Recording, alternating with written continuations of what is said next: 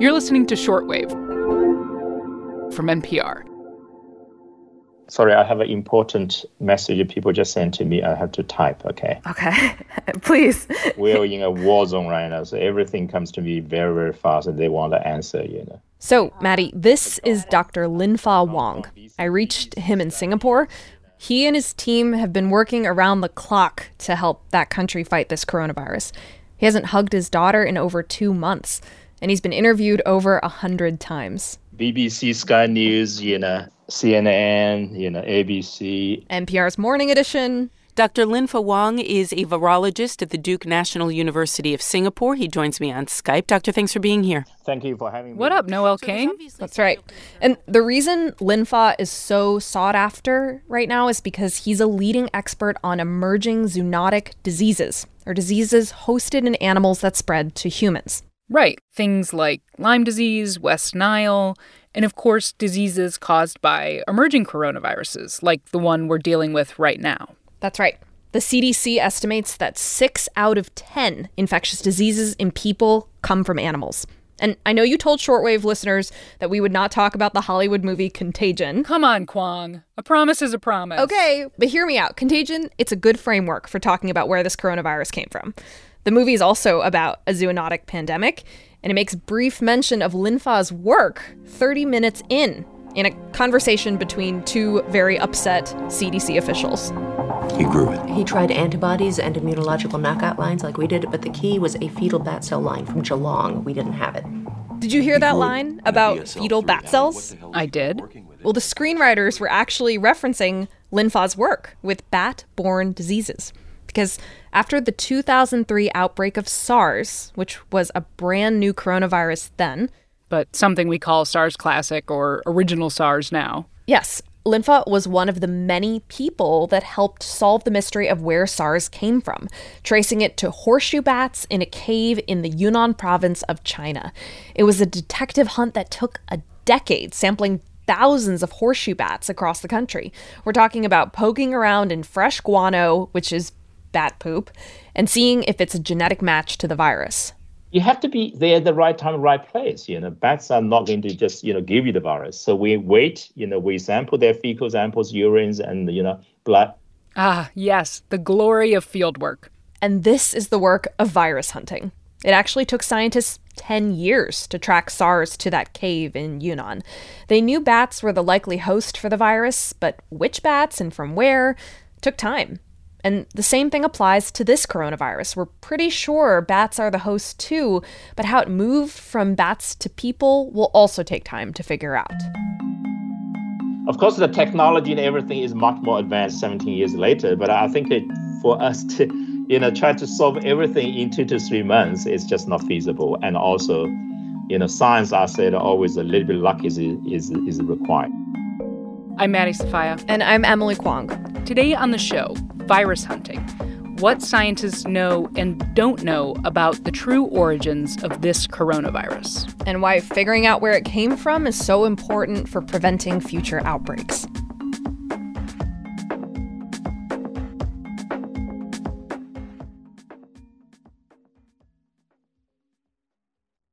All right, Emily Kwong, shortwave reporter, animal lover. Unabashed animal lover. It's true. You and I both know that bats are amazing. That is not up for dispute on shortwave. They're important for pollinating flowers, dispersing seeds. They catch bugs, the same ones that bite us and eat up some of our crops. But bats also harbor some of the toughest known zoonotic diseases. That's right. The rabies virus, the Marburg virus, the Hendra and Nipah viruses, the Ebola virus outbreak in West Africa was traced to a bat colony. All these viruses find what's called a natural reservoir in bats, meaning the viruses live in that host without harming it. Do we know why that is? It's a very interesting question. Yeah, so I used to say it's a million dollar question. Now I say it's a billion dollar question. Linfa Wang says it might have to do with the fact that bats are the only mammal that's adapted for flight. Because during flight, their body temperature goes to like up to all the way to 42 degrees. That's super high. 42 mm-hmm. degrees Celsius is almost 108 degrees Fahrenheit. And their heartbeat goes up to a thousand beats per minute. They're burning a ton of energy, flying several hours a day. And this creates toxic free radicals that damage their cells. But Linfa's research has shown that bats have also evolved this ability to repair and minimize that cellular damage, kind of a counterstrike. And those same defensive abilities may help them not only tolerate flight, but also to fight infectious diseases in a way that the human body simply cannot. So they essentially have this like super effective immune response. Right. So while our immune systems can get overwhelmed from fending off these viruses, he thinks bats don't. Our hypothesis is that bats has evolved a different mechanism to get the balance right for defense and tolerance. And that favors virus to live peacefully with bats. And they're able to safely house these viruses in their bodies and not get sick from them. Got it. So let's talk about why scientists think this particular coronavirus could have come from bats. Well, they got a big clue from the start. So, in early January, Chinese scientists were able to quickly sequence the virus's entire genome, and then they published it online. From that, scientists could begin to study the virus in depth. And around this time, researchers at the Wuhan Institute of Virology in China compared its genome to a library of known viruses, right? And it found a 96% match with coronavirus samples taken from horseshoe bats in Yunnan. Yes, the same kinds of bats that were natural reservoirs for the original SARS virus that broke out in 2003. And this led them to believe that this new coronavirus likely came from bats too. Right. And from a genetic standpoint, a 96% match sounds like a lot, but that 4% can make a big difference. Exactly.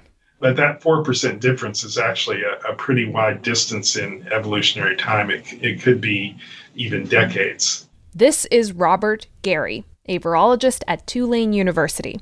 And while that one paper says there's a 96% match with bats, that extra 4% to him suggests some other viral material may have gotten mixed in from another animal. And that other animal could have even transmitted the virus to humans. Right. This is called an intermediate host or an in between host. Correct. But when it comes to this coronavirus, scientists aren't sure if there was an intermediate host between bats and humans, and if so, they're not sure what the intermediate host could be. There are theories. Robert and fellow researchers have hypothesized this coronavirus could be a blend of viruses from two different animals, bats and something else. And early scientific studies suggest it could be this animal called a pangolin, this scaly anteater, vulnerable to illegal wildlife trade. And a virus of pangolins or some other animal that has this similar receptor binding domain. So, two viruses getting together, recombining to make uh, the new uh, SARS CoV 2. But the important point to all this is that virus hunters haven't come to a definitive conclusion about the chain of transmission from animals to humans, about the involvement of pangolins and bats or any other host animal, not on the level of proof they need. Right, at like the genetic level. Yes. We don't know definitively which animal or animals this came from. It will take time to figure out, but we do know this came from animals. A bunch of scientists in mid February published this big letter in the journal Lancet saying evidence overwhelmingly points to wildlife as the origin for this coronavirus. And Robert stands by that too. I can tell you that this is a product of nature. It's not a, a virus that has arisen um, in a laboratory by any scientist purposely manipulating something that, that was then released onto the public. That that just didn't happen. Because if you look at the actual genome, which Robert has done, the evidence isn't there. Okay. So, you said earlier, while speaking to the researcher in Singapore, that it took a decade to find out the actual origin of the virus that caused SARS, the original SARS. Do we know how long it could take to figure out where this new coronavirus came from? Oh, Maddie, I wish I had an answer for you.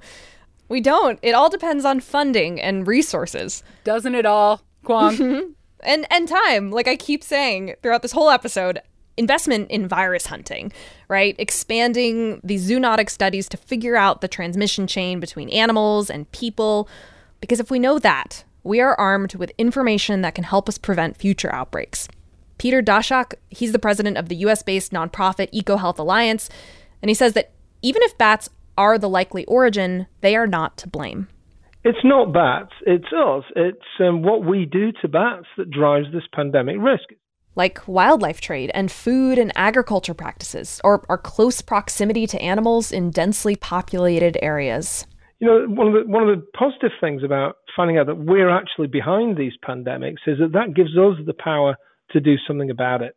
Um, we don't need to get rid of bats. We don't need to do anything with bats.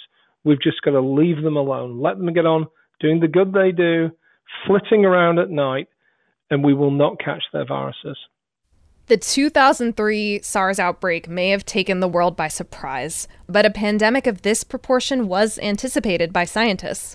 Oh, yeah, for sure. I mean, the way that the virologists I went to school with kind of talked about it was like it's not an if, it's a when. Yeah, that's really interesting, given that infectious diseases, including those from animals, have been on the rise for decades. Linfa Wang, the virologist in Singapore, is actually kind of heartbroken by the fact that countries around the world failed to understand the impact this would have early on. I'm so angry right now because I said that this COVID 19 outbreak, before January 20th, it's the Chinese fault, you know, Chinese government, Chinese authority, whatever. But after January 20th, the rest of the world is still not taken seriously, right? You know, our political system, our diplomatic system, and our whatever international relationship system is just not ready. January 20th, by the way, is when Chinese health officials confirmed the new coronavirus could be transmitted between humans. And it's when the World Health Organization kicked into high gear to evaluate the global risk. At that point, there were more than 200 cases, and we're now nearing 2 million confirmed cases worldwide as of this recording. All right, Emily Kwong, I appreciate you. Thank you for reporting this out. Sure thing. This episode was produced by Brit Hanson, edited by Viet Le, and fact checked by Emily Vaughn. I'm your host, Maddie Sofia. I'm your reporter, Emily Kwong. Thanks for listening to Shortwave from NPR.